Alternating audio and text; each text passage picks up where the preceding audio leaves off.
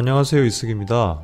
오늘은 좋은 정보라고 생각이 들어서 구독자분의 메일을 하나 읽어볼게요. 최근 신설된 인기직렬이죠. 시설관리직 공무원 1회 합격자가 알려주는 실제 후기입니다. 시설관리직 공무원 준비하시는 분들에게 도움이 많이 될 것 같아서 소개해볼게요. 안녕하세요. 평소 해피엔딩을 자주 보고 있는 공무원입니다. 저도 최근에 신설된 시설관리 기계직이라 합격 인터뷰를 재밌게 봤는데요. 실제로 어떻게 일을 하는지에 대한 내용이 없어서 참고하시라고 메일을 보냅니다.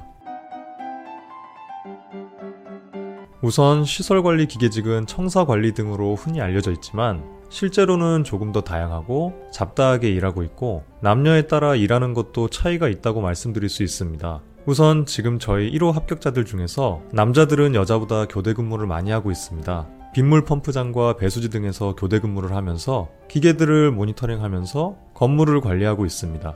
또한 도로사업소와 상수도사업소, 구청 등으로도 발령이 나는데 구청에서는 구에 소속된 빗물 펌프장에서 펌프장을 관리하거나 업체 관리자들이 올 때 같이 회의를 하면서 관리하는 기계 업체를 선정하는 일을 합니다. 또 각 구의 산책로마다 있는 운동기계들을 점검하는 일도 하고 코로나에 관련된 일들에도 차출이 되어 일하고 있습니다. 상수도에서는 주로 상수도에 관한 일을 하고 있습니다. 배수관이 터지거나 할 때 긴급 누수 복구도 하면서 집에 옥내 누수를 간단하게 진단을 한다거나 수도 수압이 낮거나 물이 나오지 않았을 때 계량기 쪽의 수압을 확인한 후 간단하게 계량기를 교체하는 일을 하게 됩니다. 동파 때는 계량기 동파가 되었을 때 계량기들을 교체하러 다니기도 하고요. 또한 배수도나 계량기 배관 등에 필요한 업체들과 회의를 하면서 업체들을 선정하는 작업도 합니다. 도로사업소는 제 동기들 중에서 아는 사람이 없어서 여기서는 정확히 어떤 일을 하는지는 잘 모르겠습니다. 시험 준비할 때 현장직이라는 사실은 미리 알고 있었지만 정확하게 감이 잡히질 않았는데 지금 일을 처음 접하게 되었을 때 진짜 사무직이 아니라 현장직이구나 싶어서 당황하긴 했습니다. 지금 제 업무가 더 현장직이라서 그렇게 느끼는 걸 수도 있지만 정말 공구를 바리바리 들고 밖에 나가서 사람들 대하는 것에 많이 놀랐습니다. 아무리 현장직이어도 공구를 이 정도로 들고 다닐 거란 생각은 전혀 못했는데 실제로 해보니 밖에 있는 계량기뿐만이 아니라 많은 노련함이 필요해서 매우 힘듭니다. 제가 기술 전공이 아니다 보니 공구 이름들이나 사용법을 몰라 욕을 좀 먹었습니다. 이건 사수나 동기와 같이 일을 나가면서 경험하고 저희 팀장님이 보내주신 동영상을 보면서 공부했습니다. 출장 나가는 것이 귀찮아도 한 번 나갈 때 배우는 것이 많기 때문에 적극적인 자세가 필요합니다. 외향적인 사람에게 유리할 것 같다는 생각이 들어요. 시설관리 기계직의 하루 스케줄을 시간대별로 설명을 드려볼게요. 일단 9시까지 출근이지만 대부분 8시 40분까지 출근을 해서 출장 결제를 올립니다. 그리고 출장을 나가기 전에 관용 차량을 사용해야 하기 때문에 관용 차량에 대한 차량 배치 기한도 올려야 합니다. 왜냐하면 공무원은 무조건 보고가 먼저이기 때문에 출장 전 기한문을 과장님까지 보고를 해야 합니다. 그리고 나서 어떤 민원이 왔는지 저희 배정 구역에 따라 정리를 합니다. 인쇄를 한 후 출장을 나가는데 출장 나가기 전에는 민원인분께 미리 전화를 해서 방문하는 것이 중요합니다. 현장에 도착해서 민원인들께서 불편하다는 점을 확인해야 하는데 보통은 누수나 급수 불편으로 많이 연락을 하시니까 확인 후 조치하고 민원인분께 수도세 요금 감면을 안내해 드리거나 역지변을 제거해 드립니다. 저희가 솔직히 다 해드릴 수 없을 때가 많아서 사설 업체를 부르셔야 하는 부분을 안내해 드리고 다른 과가 처리할 일은 그 과와 협의를 해서 대신 접수를 해 드립니다.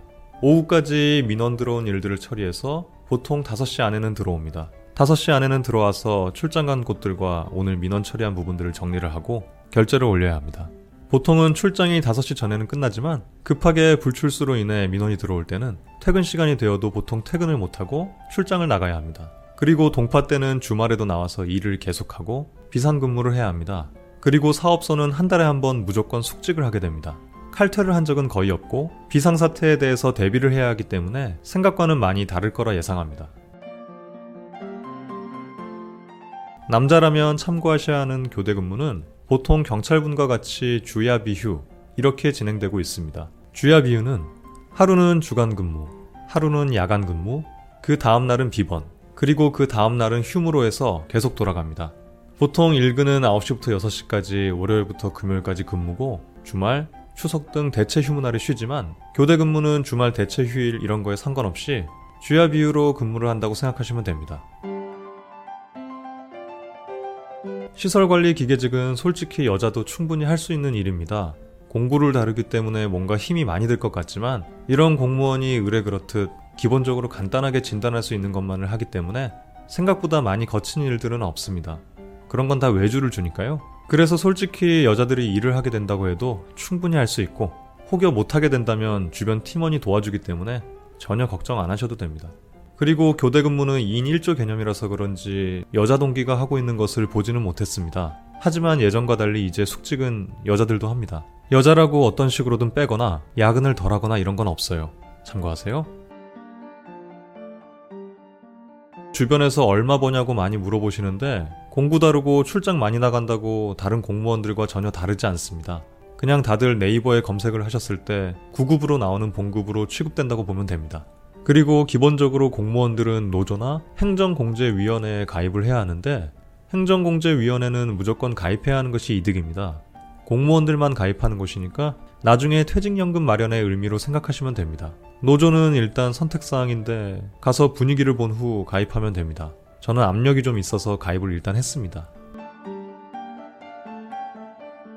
조금씩 달랐겠지만 저희 1회 합격 동기들의 발령 기간이 좀 긴 편이었습니다. 1회이기도 하고 169명을 한 번에 많이 뽑아서 그런 것 같습니다. 솔직히 한 번에 169명을 배치할 인력이 없었을 거예요. 그리고 성적순이니까 저는 더 천천히 발령이 났었습니다. 성적순이라는 건 이미 알고 있었기 때문에 천천히 날 거라고 생각은 했지만 생각보다도 더 늦게 발령나서 개인적으로 많이 걱정됐었습니다. 혹시 발령이 나지 않으면 어쩌지 하고 걱정도 했고요. 왜냐면 예전에는 2년 동안 발령이 나지 않으면 합격 취소가 된다고 들었기 때문입니다.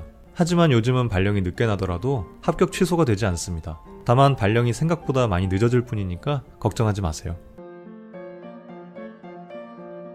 제가 실제로 일을 해보니 발령 나기 전에 공구들에 대해서 많이 배워둘 걸 하고 후회했어요. 요즘 역지변을 제거하는 일이 많은데 적어도 이때 사용하는 공구라도 미리 알았다면 더 능숙하게 했을 거란 아쉬움이 있습니다. 시설 관리직은 정말 다양하게 많은 일들을 하고 있고 인터뷰에 나오신 분처럼 전망이 매우 좋습니다. 신설된 지 얼마 안 되어서 아직은 사람들이 잘 모르실 것이란 생각이 들어요. 솔직히 공무원 되길 원하신다면 남들이 모르는 이런 분야에 빨리 지원해 주시는 것이 유리합니다. 그리고 과목도 3개밖에 안 되고 영어를 안 봐서 쉬워요. 대신 사람마다 현장직이라는 것 자체에 거부감이 있을 수도 있으니까 외향적인 분들이 지원하는 것이 아무래도 조금은 좋을 것 같습니다. 하지만 항상 현장직만 하는 것은 아니고 공무원은 다 아시겠지만 업무가 바뀔 수도 조정될 수도 있으니까 걱정 마시고 빨리 지원하세요. 공무원이 안정적이잖아요. 버는 것은 적지만 정말 저는 후회 안 하고 요즘 하루하루 행복하게 일하고 있습니다. 일도 생각보다 할만하고 어려운 일은 외부 업체가 다 해주니까 많이 지원해주세요. 시설관리 기계직 화이팅! 네. 시설관리직 공무원을 준비하고 계시는 분들께 도움이 많이 되겠네요. 메일 보내주신 구독자분께는 소정의 상품을 보내드리겠습니다. 이 콘텐츠는 네이버 오디오 클립에서도 들으실 수 있고요. 직장인분들에게 도움이 될 만한 정보나 아니면 그냥 공감이 될 만한 사연이 있다면 메일로 보내주시길 부탁드립니다. 개인적으로는 화이자 백신을 맞고 가슴이 답답하고 고통스러운 날들을 보내고 있는데요. 시청하시는 분들은 모두 건강하시고 회피한 하루 되세요.